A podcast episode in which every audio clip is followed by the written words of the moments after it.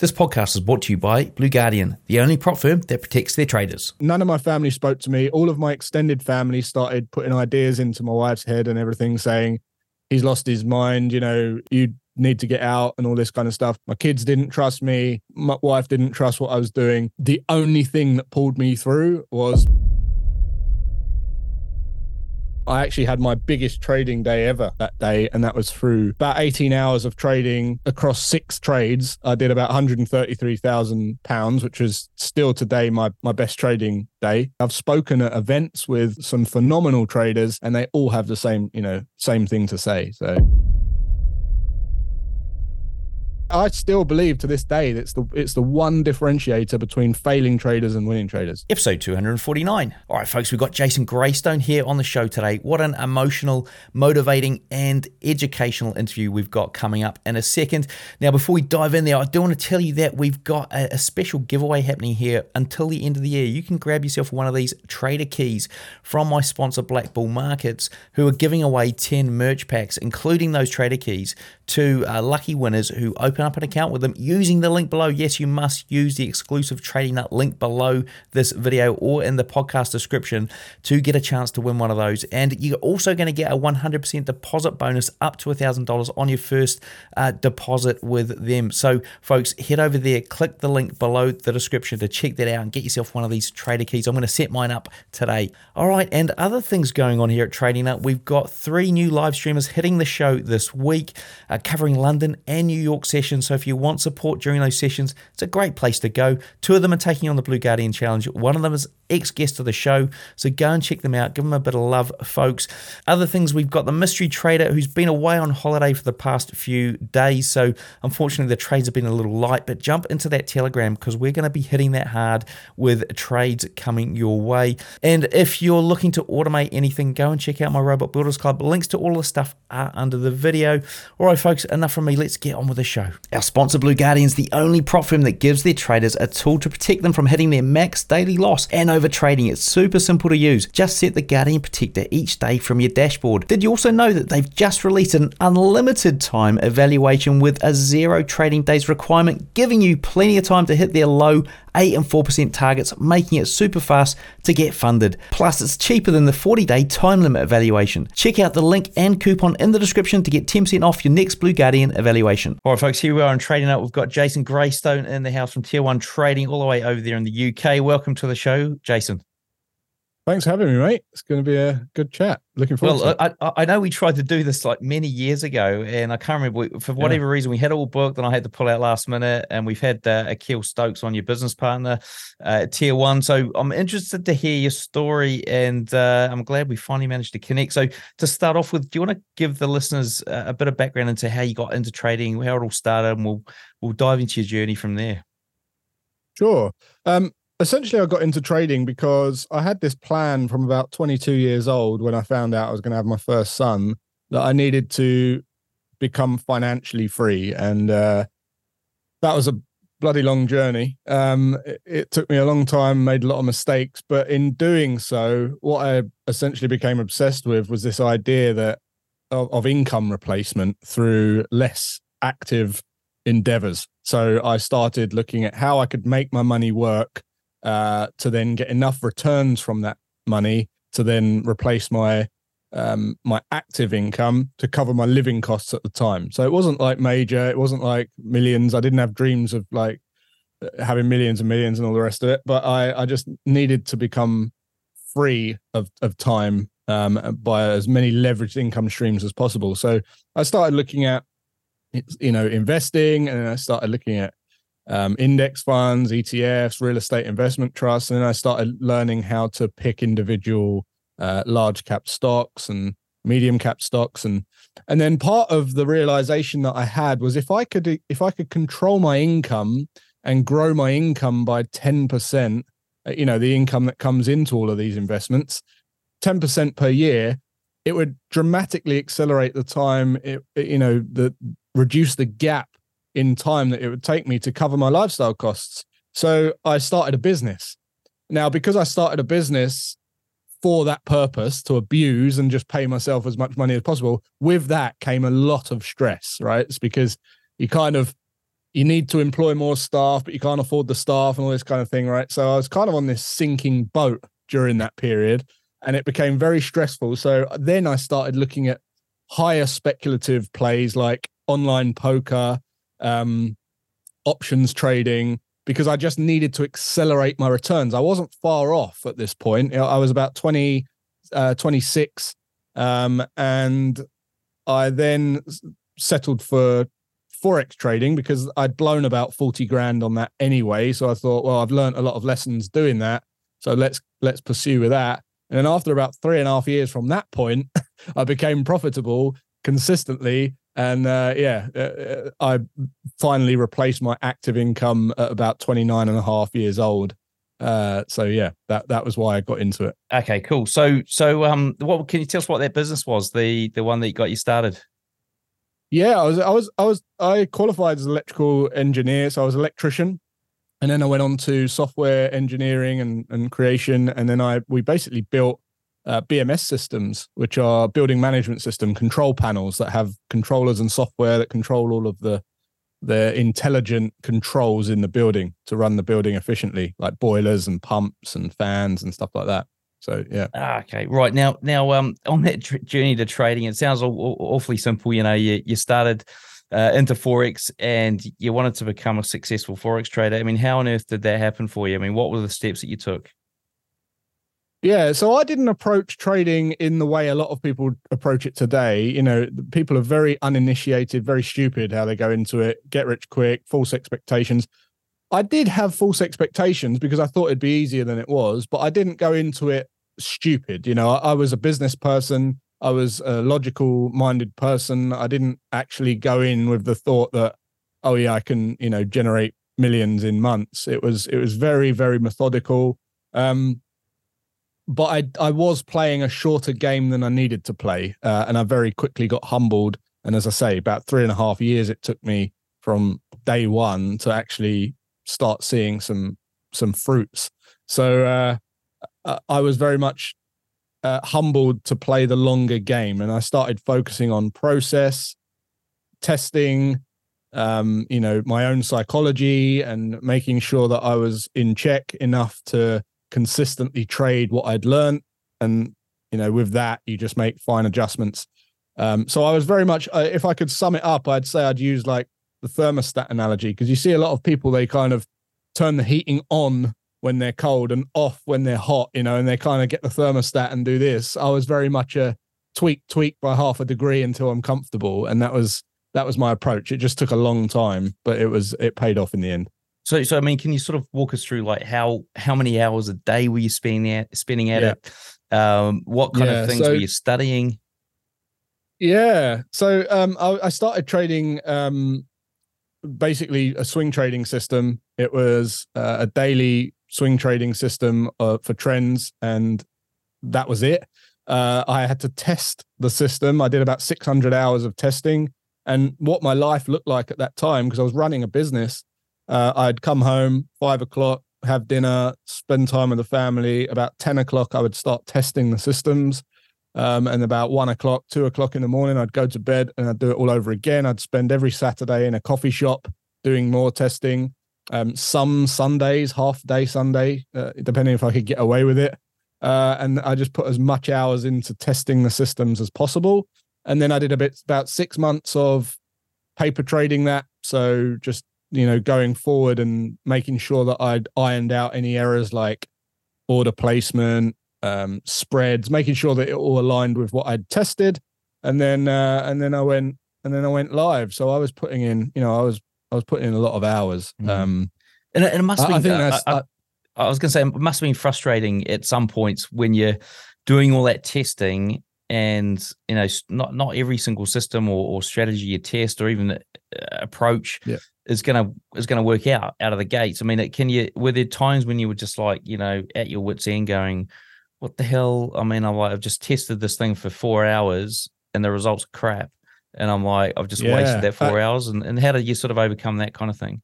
I, I, I try and, um, you know, yeah, every, in that initial phase, every market I, I spent about 20 hours on. So it was 20 hours per market, per, per strategy, per time frame. And um, it was a lot of testing, but I tried not to see it like wasted time because what I saw it like is, well, if I just blindly traded that, that would be losing me money. So it's actually by testing it and finding it doesn't work, that's actually earned me money.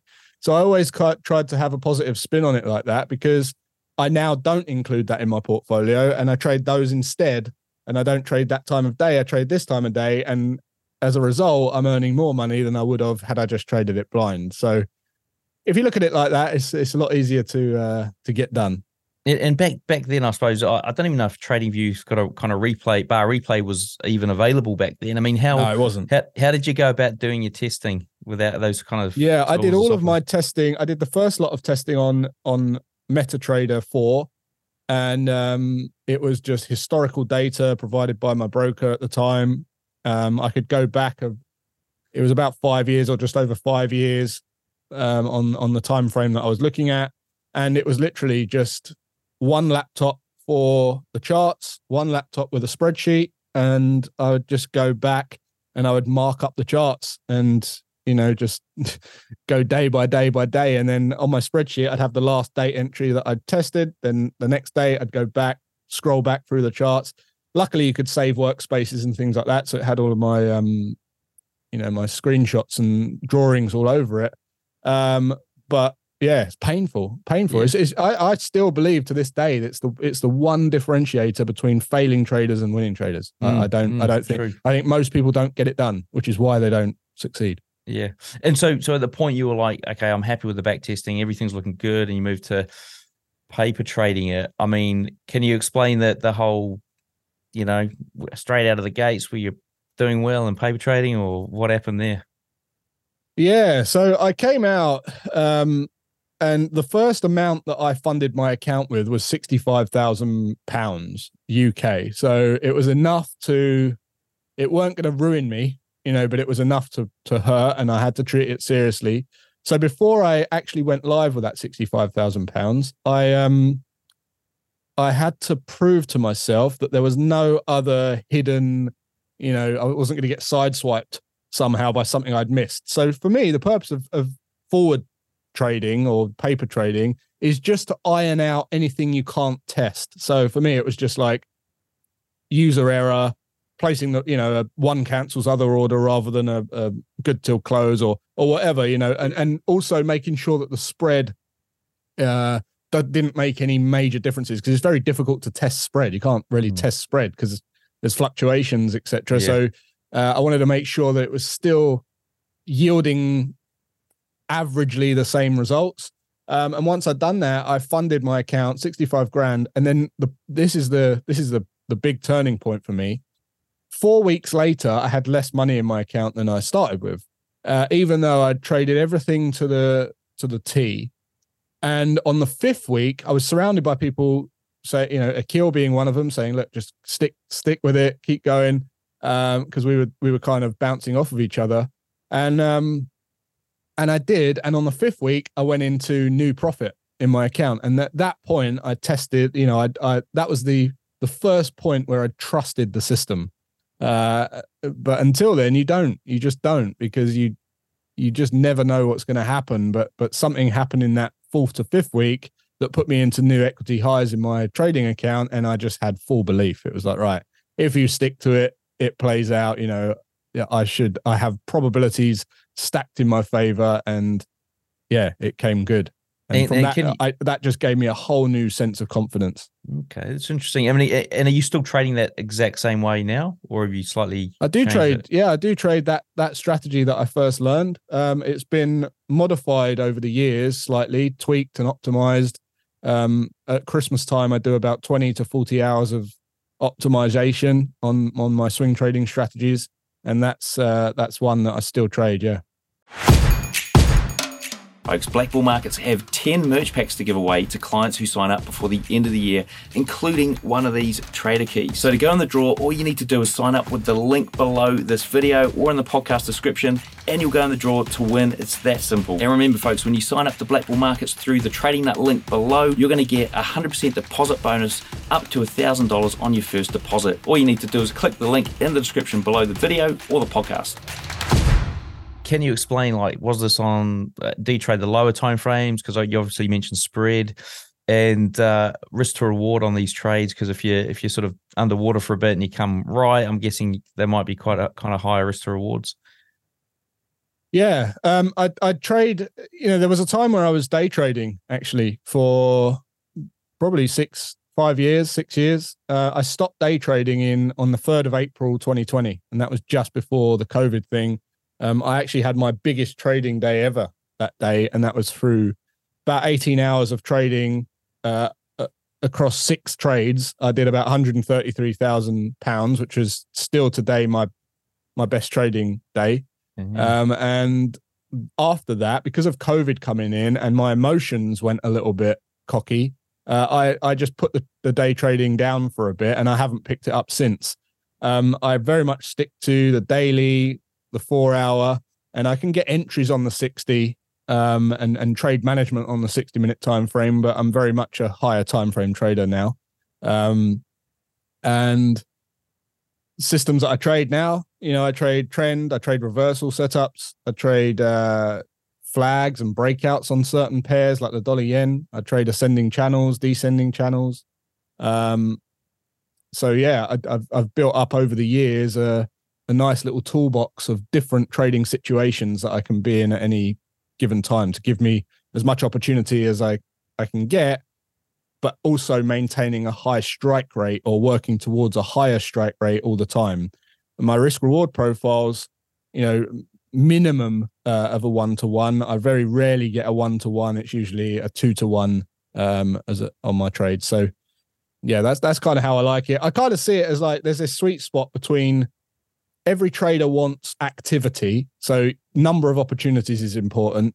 Uh, the second one is risk reward. So, you know, are you happy with your risk reward profile? And then the next one is strike rate. So mm. some people are happy being wrong more than they're right because they've got a big reward to risk profile. But some people are need to be right more than they're wrong, even if that's just a little bit over time. Um, and you know, I found my sweet spot being around a 55% trader initially. And obviously, I'm just working at getting that better and better. And so, so back to the uh, just cycling back to education and and getting that knowledge around the price charts and the market and how it operates and stuff. I mean, what were the what were the key elements that you meant, uh, used to build up your your trading strategy or that first one you you came up with? I mean, you mentioned flag patterns and pennants and that sort of thing. Was that part of it? Yeah, so uh, I, I look at. I mean, I'm a structure. I, am a structure, but I'm a technical trader. So I, I look at price. I look at structure, and then it was about um, using six main kind of principles, if you like. Uh, the first one being the phase, the second one being the condition, the third one being price action patterns, and then what I would do is I would just add different filters and indicators to give me more confluence and more confidence in the setup. So it's almost like a scoring system where if if this happens, then I can use this entry. But if this doesn't happen, I have to wait for this type of entry. So it's kind of like this um it, like a scoring system, right? It's like a it's like a high probability scoring system, and based on the score, I can use different entries, hmm. uh, which is I've found to be very very effective. It's very dynamic. It allows you to get multiple chances at different markets. Um, even when one setup doesn't happen, you can still get in with a different setup if that plays out. So it allows me to have a lot of stabs at one at one opportunity, but still maintain my high strike rate and my um, you know my risk reward profile. Mm. And, and, so when you say different, sure that answers your question, but no, no, it does, it does, it does. Uh, so I mean, like you, you, you're sort of I mean, I suppose more from a yeah, less technical side, it's more holistic, but the technical sit within that those six principles that you've you've got, which makes sense. I mean, you talked about different entries there. I mean, what about like uh would you risk more on a on a specific entry and, and when would you can you give us an example of like when you would go well this one's going to be this kind of entry versus that one how does all that play out yeah so for instance um everyone, I think most people are familiar with double top strategies. You know, if you've got a double top at a major resistance level, like right now at the time of this recording, there's a opportunity on the dollar yen that has just approached 150 level and it hasn't been at that level since the 20th of October 2022. So a whole year has passed and we're now at a major rejection zone. There's a nice resistance zone up there at 150. 150 is also a psychological even handle flat number. Mm. And um, in that opportunity, as price uh, approaches that level, a double top might be considered a conservative entry, whereas a three bar reversal would be more aggressive. So you just wait for the, you know, a pin bar or you wait for, you know, a lower low and a lower close candle, say. And depending on your discretion as a trader, and you've taken notes of that level and you've tested that level, and you say, actually, I can be more aggressive at this level because if I'm not, I'll miss the trade. Um, then you might consider taking a three bar reversal instead of a double top. Or if it's not a, a major level, you might wait for the double top and then need a, a triple test or a, you know a, some kind of reversal setup. So you're a bit more conservative if it's not at a level that's had three tests of a major high, for instance. Uh, very difficult to explain over a podcast, but it's kind of this this philosophy that depending on your discretion of that level and what you know about that level mm. determines the aggression of the entry and mm. the aggression of the entry can determine the position size as well so you've got these three dynamic markers that you can use to to really accelerate your returns by enhancing your edge mm. if you use them all together Whereas yeah, that, that, that makes sense. Yeah, it makes sense. It's it's quite an interesting way to do it. I mean, like your double tops, kind of like sometimes I sort of look at it as you know that is the last place you're probably going to get in, but only if it yeah. works out and becomes a double top, right? Because otherwise, exactly. it just becomes a new higher high, it. and it's yeah, exactly. It, yeah, or, or it continues on. Yeah, yeah, yeah. yeah. Um, right now, uh, the the markets that you trade. So, how many have you got now, and how did they correlate to what you back tested on? Yeah, so I've tested all of everything I trade. I test. So um, I've tested.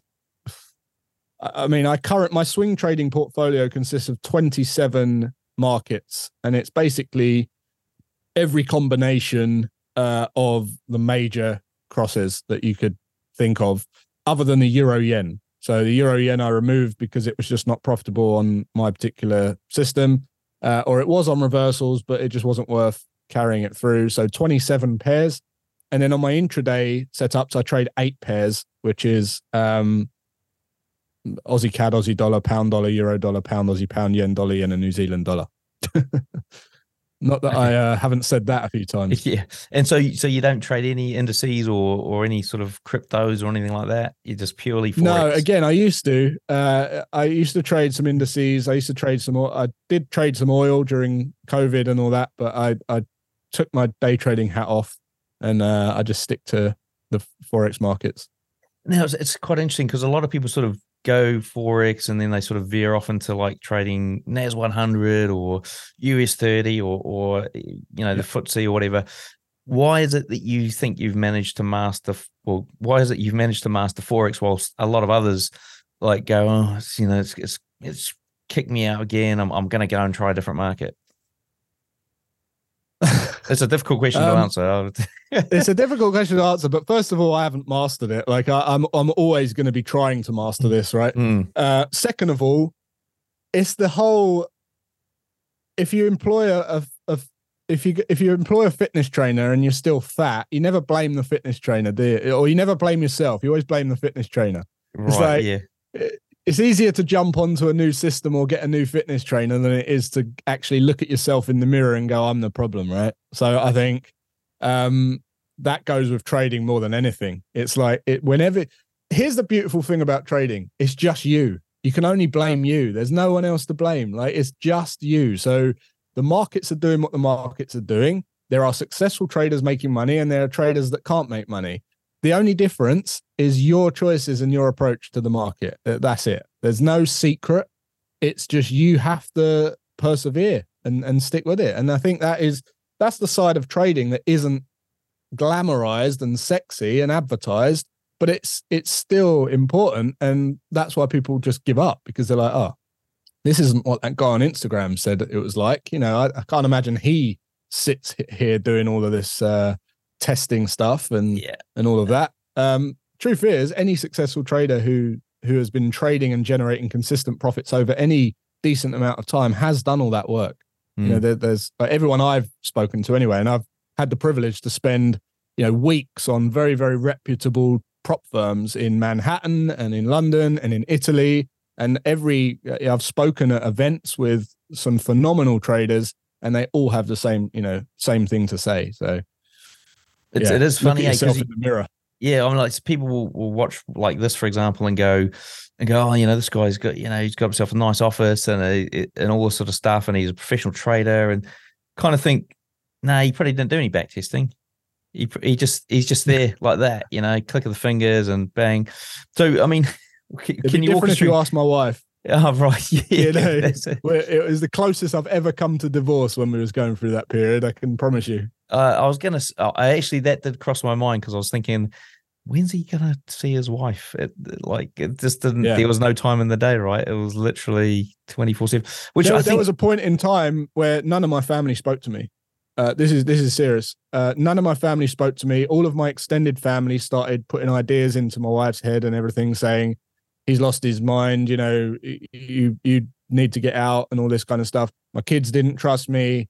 My my wife didn't trust what I was doing, and um, the only thing that pulled me through was my belief that I'd seen the black and white results and I knew it would play out if I Mhm. could just trade exactly what I'd tested. And that's it. And, I- and in the end, I just had to go like, okay, well, I'm just going to go for it. And if they stick around, they stick around. Mm. That, that it was literally like that. Jeez, it's it's yeah that it's. I suppose people just. I mean, it's actually what I, what it did remind me of. It is like I think they call it like the daddy effect or something. When you become a new parent, you get that if you're if you're a bloke, um, in particular, tend to get that like sort of big spur of I want to become an entrepreneur now or like support my family, all this kind of thing. I mean, I, I had it. It happened. That's when it, everything started for me. Um, and it sounds like you were in the same boat, and you sort of even though you're like like you love your family and stuff, you get sucked into this world of trying to grow wealth and and everyone's like, what the hell are you doing? Why aren't you just spending Yeah. time with us? And it's like I'm spending time with I'm not spending time with you, so I can spend more time with you. Do you not get it? Yeah. Uh, it's Yeah. Yeah. Yeah. Very and it's, hard. it is important to do what you want to do as well because because on the flip side of that you know 20 years down the line you'd be sitting there looking at your kids thinking you know i resent you for not letting me do what i what want to do Yeah, and that that can happen as well you start Yeah. resenting your wife and resenting people around you that held you back for doing what you always wanted to do and Yeah. uh, regret is like my worst fear you know I, i've got this vision of when i'm on my deathbed my life flashes before my eyes and i'm just thinking about all the time that I wasted or didn't do the things that I wanted to do. And uh, I try and live my life making sure that I don't do anything that other people want me to do. It's make sure that what I want to do. Um, Yeah. And that's Awesome. important to me. Awesome. Now, um, you talked about like so you, you had your 63k that you put in. I mean, how did that sort of uh, like that first experience of uh, you know, for example, withdrawing or paying for a bill or or just using some of the price uh, the the, the I suppose rewards from trading to pay something that was actually tangible in your life. I mean, how did that feel? And can you remember that sort of first thing? And was it special Oh, or was yeah. it just like a Yeah, it felt weird. It felt weird because it was um first of all, the first year, my first year in trading, I did like 72% return. It was like crazy. It was like a, an anomaly year. I haven't, you know, uh, that's not an average yeah. return. But but obviously I look at averages over time and and there was a couple of years previous that I'd had good years and in the testing and I thought, cool, I hope this continues. It, it didn't. Um, but I did but I had this big cocky year and I thought, wow, that's that's great. And the first purchase that I made literally was a um a mobile screen for my laptop. So I I got this Asus screen um which I could take with me and and um or, or Lenovo I think it was and it was like a mobile screen. Anyway, it was it didn't really matter what it was, but it was something that felt weird because I'd taken money out of a, an account that I'd essentially just grown by uh, it didn't like Mhm. clicking buttons, you know, and uh it, it was it was weird because I wasn't taxed on it. Um and I bought this screen out of money that I'd just made out of nothing, it felt like. Um, but it was great, great feeling. You know, I didn't do anything lavish. Um, I'm very at the beginning stages, especially. I was very much keeping as much money in my account as possible. But the still to buy a go and buy a 200 pound screen or whatever it was, it, it felt it felt yeah. great. And and so were you like uh, spread betting? Um, given the fact you said you know you, you didn't have to pay any taxes. I know spread betting's tax free over there. When I first started trading, uh, I didn't have it all set up as a a business and everything. So I had it. Um, I had a spread betting account. Yeah, which in the UK it's the same thing, except because it's called a spread betting account, you don't get taxed on it. But there's limitations. You can have only a hundred grand in the account maximum, and you have to have a primary income uh, of over 15 grand and things like that. Plus, it's case by case basis. The inland revenue will just come and assess you on a case by case. So if you're stacking shelves in like the supermarket as your primary income, earning 10 grand a year, but doing 50 grand on your trading, they'll be like, no, mate, you know, that's not your primary income. Right. Okay. so, right. I didn't, I didn't realize that. Yeah. Yeah. Yeah. Yeah. So, uh, so yeah, just just set it up. We just set it up and get tax and everything like everyone else. And so, so you mentioned prop firms there as well, where you you spent some weeks with prop firms, actual sort of physical prop firms, and I'm I'm guessing, yeah. Well, it sounds like you you started this. Well, you definitely started trading before the prop firm sort of explosion here uh, online and oh, yeah. taking challenges and stuff. So, I mean, how did what was it like in those early prop firms where you you actually turned up there, and why why on earth did you get invited? Yeah, I was. Uh, so I I built some great affiliates and partners and friends in the trading community really early on, probably 20, 2013, 2014, nine or 10 years ago. And uh, yeah, there was none of the the kind of prop firm challenges, but prop firms have always existed. They're basically like the most selfish business model in the world, where you just trade the company's money and split the profits with the traders. And uh, a friend of mine, Mike Bellafiore, who wrote a book called One Good Trade, he yeah. invited me over to his prop firm, and I spent a couple of weeks in Manhattan with him. Um, and at the time, funnily enough, they they had hired these guys to come in and fit headsets to all of their best traders to try and track their eye movement and use AI to kind of map their brain and all this kind of stuff. He spent about 70 grand on it and they it was a complete waste of money because it just you know you can't you can't map someone's discretion and skill. It's, it's just very very difficult to do.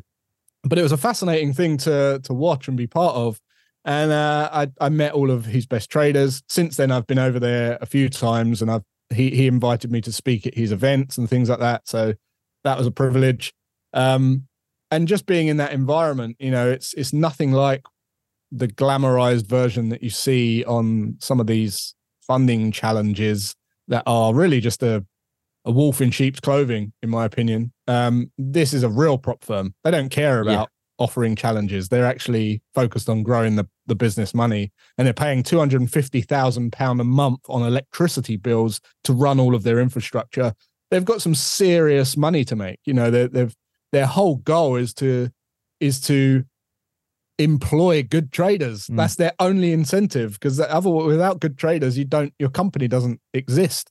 So I was really interested in what they look for in prop firms and and how they manage the teams and where's the diversification and you know how they manage the risk. And I learned a hell of a lot from spending time on those uh, those desks. Yeah. Funnily enough, I, I did listen to the uh, his book One Good Trade just right. like in the last two months after somebody recommended it. And I was like, yeah, I listened to the whole thing. It was it was brilliant, albeit kind of um not not necessarily redundant, but like you know, way behind the times because it was the whole online yeah. prop firm thing didn't exist, and so it was very much about how do you pitch yourself to a prop firm and, and get a seat in there and, and all this stuff. Whereas now it's like you know, pay a few bucks and you, you're going to get yourself an, a chance at an account.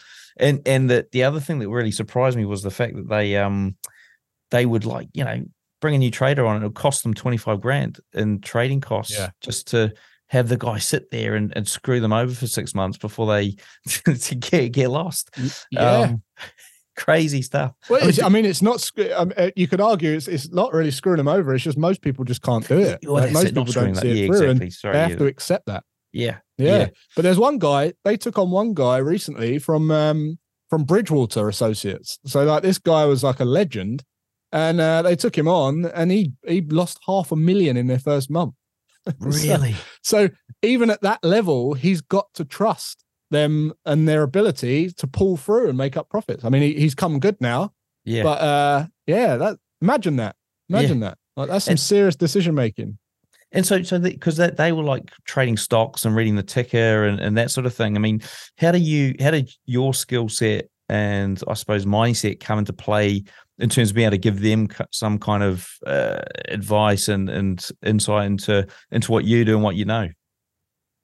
Yeah. Um, to be honest, I couldn't really I didn't feel like I could offer them advice as such, but I gave them a, you know, I, I did talk to them about my approach to trading. And really a lot of the discussions that we had took place around um, risk management, diversification, testing, um, what you do with a system once it's been tested. Uh, and the the the merging of fundamentals and technicals, which is, in my opinion, one power that you've got at a prop firm that you don't have as a retail trader. Like, uh, I was speaking to the the the guys there, and they have like a squawker, and they have an analyst, like a, a fundamental analyst, but they literally blunt told me if you just try to trade fundamentals you'll just lose money because there's you know there's no way that you could know what the market's going to do or try and predict the market participants reactions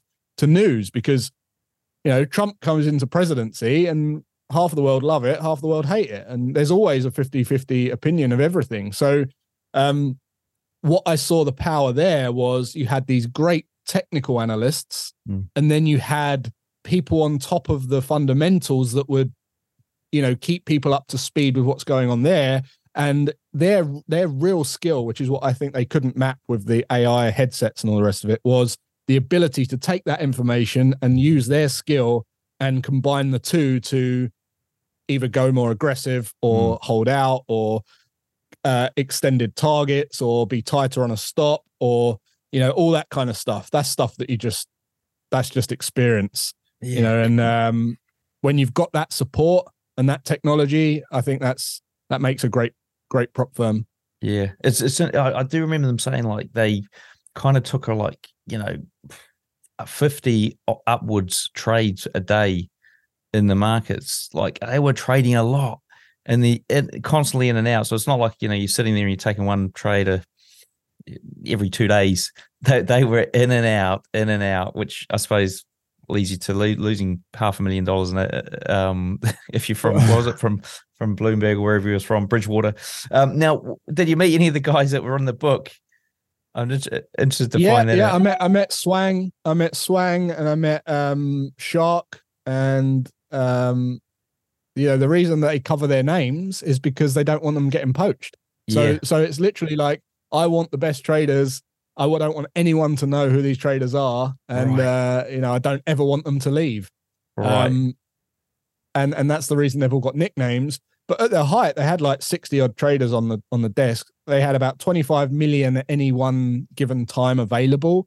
But during the the COVID, you know, they did amazingly well. They did seventy odd million in profits. Um, and and one trader alone did twenty five million in profits. So uh, they've they've grown astronomically over the over the uh, last three years in particular, and um, it's just you know there's still the big hitters are still there. Uh, but the, the problem that you find in, in trading and prop firms in particular is there's like this gap. When people when they get to about 26 27 years old they don't want to do it anymore because they've made a load of money and they feel that they want a bit more purpose and they want to go and you know they want some fulfillment. And and being at a desk trading numbers all the time isn't really fulfilling. So they get whereas when they're young and like 18 19 20 they're money driven mm. they don't really have any commitments they don't care they'll sit there all day. When they get to 25 26 the prop firm prop firm owners have really got a struggle to figure out how to keep these guys. So so it's then like incentivizing them to be a bigger part of the business bigger company equity share in the business and all this so yeah that's that's a real problem for for prop firms Yeah. and it, and who do you get to replace them because there's such a low success rate um So because yeah, I mean, did, did they? Did I mean? I don't know if you've had a, got a chance to talk to them about it, but I mean, did you get a chance to mention that you know the change in the industry and and with all these uh, online prop firms appearing and how that's impacted them? They, is it something they've looked to try and incorporate themselves to to find traders, or does it just not fit the business model? Yeah, that that I mean that's one of the things. Mike took me for lunch in one of his uh, favorite spots in in uh, West Manhattan, and and we were sitting there, and I, I was kind of wondering what he what he wanted out of it, and then it kind of he he was talking about education and education platforms, and they do have an education arm, um, and I think they've they've focused a bit more heavily on that over the last few years as everyone went online. Um, they've also opened out remote desks and opportunities for remote desks. We've got a couple of traders that I've just um, recommended and put through to him um, uh, on their applications. So, yeah, I mean, it's just it's a learning curve for everyone, isn't it? Uh, here's here's it's like we've got so much access to technology now and data and resources that were we just never would have dreamed of before, right? So it's like in terms of all that data and technology, the playing field's becoming leveled. But that's a massive problem as well because with all that accessibility comes great, great responsibility, right? Because if you think about it, it's never been this easy to lose your entire net worth in one click of a button either. Mm. So, like, never ever before in history have you been able to so easily lose every penny you've got. So, so although you've got all this opportunity because there's tons of opportunity having access to all this AI and data and, and all the rest of it as a retail trader, it's still a very dangerous place to be. So you have to level up your game. And it's a it's a learning curve for everyone. And I think it's more of a it's it combined with all the crap that's out there on on social media, it's a very dangerous place to be. I think you need to have your wits about you more than ever and and take each day with a with caution um, mm. and and that goes for everyone prop firms retail traders institutions every i mean look what happened with gamestop and all that right it's yeah. like that was a learning curve for who would have thought like a, a group on discord or whatever it was uh could just move them like yeah exactly business yeah. i mean it's I'm, just I, crazy I, it is it is crazy I'm, I'm interested to hear your thoughts and i did watch a uh, a short from you just uh, or maybe in, it may have been a story on Instagram from you just like a week or so ago and you were talking about you know this instant gratification or instant response from um, people hitting you up saying oh i'm going to create a short for you and uh, you're like yeah i'm interested and then the guy's like question mark question mark are you going to respond to me? Yeah. Uh, it's been like two minutes. You haven't replied. And you're like uh, give us a chance would you? It, the question i've got is because I mean I have that same same issue as you. Um, but the question I got is like around: Do you sort of see like the younger generation, or or just with all this change in technology and AI and all this sort of stuff? Do you find traders are, are struggling a bit more or, or less with the ability, you know, the, the ease of access now, or the, even the the attention span being driven down by by smartphones? Yeah, look, I think um, there's definitely a dynamic shift in attention. Uh, I won't say that attention spans are dropping. I would say there's more distractions. Um, but I think about like when the when if you think about what trading used to be when they're in the pits and they're like you know it was all manual, there was no computers. A lot of those guys, when it did go online, a lot of those guys lost their shirt and they they went out of business. They they struggled to adapt to online trading. It was a completely different style. They had no edge. They couldn't hide their orders or give the eye signal or do the thing. So they completely lost their edge, and loads of them really struggled and went bankrupt.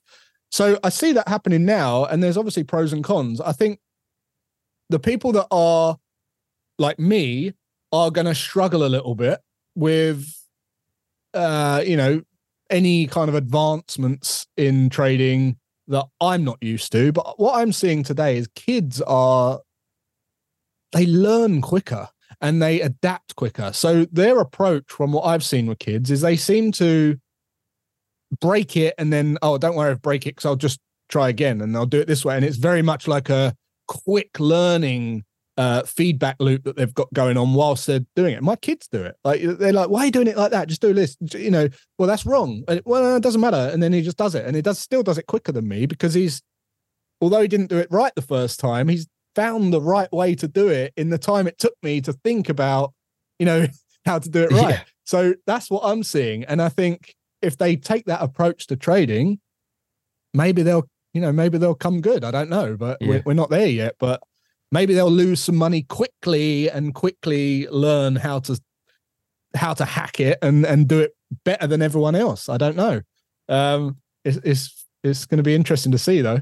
Yeah, so they're they're happy to fail forward and know that there's probably yeah. a solution there, uh, as opposed to being told like, nah, it's it's it's not the you know it can't be done. No, no, no, no. There'll, yeah, there'll be, be cautious. a way. Yeah, yeah. yeah check yeah. check Google. There'll be something on there or some other search engine. Um, what what what does your typical trading day look like? Uh, these days, uh, it's just um, I, I, do some intraday trading on a Tuesday, Wednesday, Thursday from about 8 a.m. or half 7 a.m. for about an hour. Uh, and my swing trading takes me about an hour, um, a half hour to an hour every night. Sundays, my Sunday evening is my, it takes me about two hours just to go through everything. And then other than that, I just always have like charts up. So I'm just keeping an eye on stuff, but I, yeah, I, I rarely need to sit at my screen for prolonged periods of time every day. Um, I still do it because I I love it. You know, I still uh, I still look at charts all day because I just I love it, and I think that is a that's also another separation kind of clue to people who actually do get success and people that don't because mm. I think there's a lot of people that go into it because they feel they should because other people are having great results with it. So uh, they go into it for the wrong reasons. But yeah, for me, I I have a a trading environment that I'm in all the time. I, I love it. Um, right. but I, I spend probably on average an hour a day on my on my trading. Right. Okay. And um uh, and when you're in a trade, are you managing those trades? You need to like you know if you if you've uh, if you've got a swing trade, for example, would you how would you manage that? Can you explain that to the guys listening? Yeah, so if it's a trade where I'm like trailing stops, for instance, I'll just check it every hour. Uh, if I'm if I'm um, most of my swing trades are just out, you know, they just go out the next day. I have um, orders placed that will automatically trigger and things like that. So I've I've built various little robots and things like that over the years uh, that help me and assist me with my swing trading. Swing trading, you don't have to be on top of too much because it's you know daily time frames slower movement and slower stuff but i do have warnings that give me um rollover cost analysis and things like that so that i make sure that it's still profitable um and yeah just just glancing at the you know probably in between every task that i do i'll check the charts and just right. see what's going on so yeah. i'm always i feel like i'm connected uh, I can feel the breathing patterns of I always know what's going on. Like what I just said about the dollar yen, I know what's going on in all of my markets because uh, I feel like I'm connected to them like that, yeah. and, and uh, yeah. that keeps me at ease. Cool. And and what about like uh, if you had to give somebody a step by step approach to get to the point where you're at, or maybe like you know when you started actually making money, what what would that those steps be? Oh, um, learn. Yeah, so from scratch, learn a strategy. Doesn't matter what strategy um, understand that you have to make that strategy work. That strategy won't work forever. So, and and the reason it won't work forever is because it's not tailored to you as a person. Um, you're going to have a different risk tolerance, different um, strike rate tolerance, and all the rest of it, right? So, go and test it, and then come up with some ideas of how you could make it better. Right? Where are you leaving money on the table? Are you being too aggressive with stop? Are you being too aggressive with targets? Are you letting your targets run, etc.? um, and then go and test that. And then once you've tested a system, you've got a lot of proof there of the probabilities of the outcome into the future, right? Then you just have to go and trade it exactly like you tested it. And your job is to trade it flawlessly. It is to make sure you're not taking excessive loss. You're in trades that you should be in. You're not in trades that you shouldn't be in. You're managing trades correctly and you're keeping on top of this and recording it and making sure that you're always getting a tiny bit better every single day. And that's it. And if you just focus on getting a little bit better every single day, eventually you'll reap the rewards. You'll become this trader who's quite aggressive, almost knows what the market's going to do. I, I, I, say that with a lot of caution, by the way, but you kind of get a feel and you go, right, okay, this is likely, much more likely to do this. You become more aggressive, you get more opportunities, higher quality opportunities, and your strike rate's great. And you have very little volatility in your equity curve and very little prolonged drawdowns and things like that but that doesn't come off the bat. Like I, I think if you're trying to chase this zero loss system from day one, you're not going to get there. You have to just start and then tweak and tweak and tweak, like the thermostat analogy. Awesome, brilliant, brilliant little thing. Go back and rewind on this, folks, because uh, that is some great advice. Now, um, a couple of more questions. We'll get into the quick fire round in a second. What's um, what about traders' mindset and any sort of kind of tips or tricks or hacks that you came up with along the way to help with your mindset? Uh, yeah, trader mindset. I mean, um, where do you begin? I mean, trading is a heavily like it's it's ninety percent psychology. You can learn a strategy in an hour. Um, it's just how do you trade that and and do it consistently and you know beat your own demons. Um, so there's many things that I look at. Uh, I'd, I'd like to say something different from testing, but that was a big one. You know, being able to compare what you're doing and the results you're getting with what you got in the past will calm you down. You can say, like, well, you know, I've had five losing trades in a row, but in the past, you know, the maximum was seven on mm. average. So I'm not near that yet. So let's just keep trading. And that's the thing that actually got me over the the four week period into the fifth profitable week when I first funded my account. So having data and being and having realistic data there about how your strategy should perform can really ease your mind. But the biggest thing is don't gamble your house on trading. Like have some money. don't put your entire net worth into a trading account. That is ridiculous. And you know, you're not going to be able to even trade properly if you're in that level of poverty. In fact, there was a there was a test done in India, 56 countries in southern India. They tested the farmers' IQ, and when the farming was low and the trade was low and everything, their IQ dropped by 30%. And when it was all booming again and the market was flowing, it raised by 30%. So that means that if you're just worried about paying the bills and you're trying to learn to trade, you won't, that approach will be the thing stopping you learning to trade and mm. it's it's counterintuitive. So a lot of people do that, believe it or not. I get asked every day, I need to make this payment. I need to pay for this. How, please, how can I turn 500 into 20 grand? Ridiculous statements, you know. And when I tell them that the quickest I've ever doubled my account is 18 months. So if you trade now with $100, in 18 months, you might have $200. They're like, oh, you know, that's not really what I thought. And and again, they don't want to believe that, so they go on to the next guy, go on to the next guy, and they go round and round in circles. So all I've tried to do is give people the truth based yeah. on my experiences, and uh, I've tried to back up my truth with surrounding myself with as many successful traders as possible over the years, and um, I've been proved right every time. So uh, yeah, yeah, hopefully I, people take something away from that. I, I think I'm the next guy um, that they keep going to because I get the same question. um, right now, uh, quick fire rounds here. Um, recommended trading book or resource? Recommended trading book or re- resource. Do you know what? There was a really one really good trading book. I, I, I know everyone says Trading in the Zone by Mark Douglas, but there was a there was a book by um, it was called Trade Your Way to v- Financial Freedom by Van Tharp and that was that's a book that I think every trader would love. It's a terrible title, but I think it's a great book. Really, really good book. Got a funny feeling I've read that one. I'd I'd, I'd have to double check it. Um, what about your preferred broker and trading platform? Look, folks, I know you want the answer to this question. Which broker is this trader using? Now, the answer has been sponsored by BlackBull Markets. So, to find the answer out, you're going to need to go over to tradingnut.com, find the show notes page for this guest, and then all will be revealed. Now, if you could leave our listeners with one piece of advice, what would it be? If I could leave the listeners with one piece of advice, what would that be? It would be the best thing you can do as a trader is to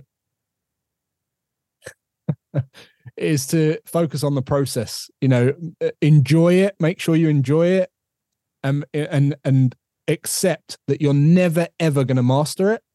and it's going to be a continuous, ongoing thing that demands your time and attention, and it demands your you to level up because your edge will dissolve over time. So make sure that if you're doing trading, if you're going into trading, it's something you want to do long term. Because if you do, and you answer all those questions, it's a phenomenal uh, wealth acceleration vehicle. It's been absolutely life changing for me. Awesome. Brilliant. Brilliant bit of advice. Um, before we wrap up, what's the best way for traders to get hold of you? Yeah, just uh, Jason Graystone, uh, social medias. There are a lot of scam accounts, unfortunately, and they'll probably try and follow you or contact you or message you. But if you go to jasongraystone.com, you'll find all of the official channels. And if you love podcasts, I recommend checking out Always Free, and that's episode one. Go to episode one first, and uh, let me know if you're still listening to episode six. Brilliant. Well, look, a big thank you to Jason for sharing with us today everything we've discussed here, along with those links that he's just mentioned. Um, go and find them on tradingnut.com. Uh, and there's going to be a link in the description here. Until next time, I wish all my listeners trading happiness and success. Tired of missing trades or spending hours at the charts? Introducing my Robot Builders Club. With our platform, you can build bots in minutes, not weeks, without any coding required. Get lifetime access to my video course, VIP community, and over 40 ready made robots. Works with MT4 or MT5, and as a bonus, you'll get three months access to my robot lab where we build and test bots on live calls every week. Join the hundreds of traders who are trading smarter, not harder. Click the link in the description to learn more, get the free training, and download a free robot. All right, folks, so you have an interview done and dusted with Jason. Now, do remember we did do a video afterwards where he breaks down uh, trading USD JPY. So if you ever wanted to know how to trade it, or if you do trade it now and want to have a better way to trade it, then or get some ideas, then this is a video for you. So that's on the YouTube channel. Remember, we've got that BlackBull Trader Keys giveaway along with 10 full merch packs. So if you do want to pick that up and get your 100% deposit bonus, then click the link link below this. So you have to click the exclusive Trading Nut link below the video or in the podcast description. Also, remember we've got those three new streamers hitting the live stream. So jump over there, subscribe to the YouTube channel for that. And the Mystery Trader is in that Telegram chat. And if you're looking to automate anything, then check out my Robot Builders Club. All right, folks, have a great week and we'll see you in the next one.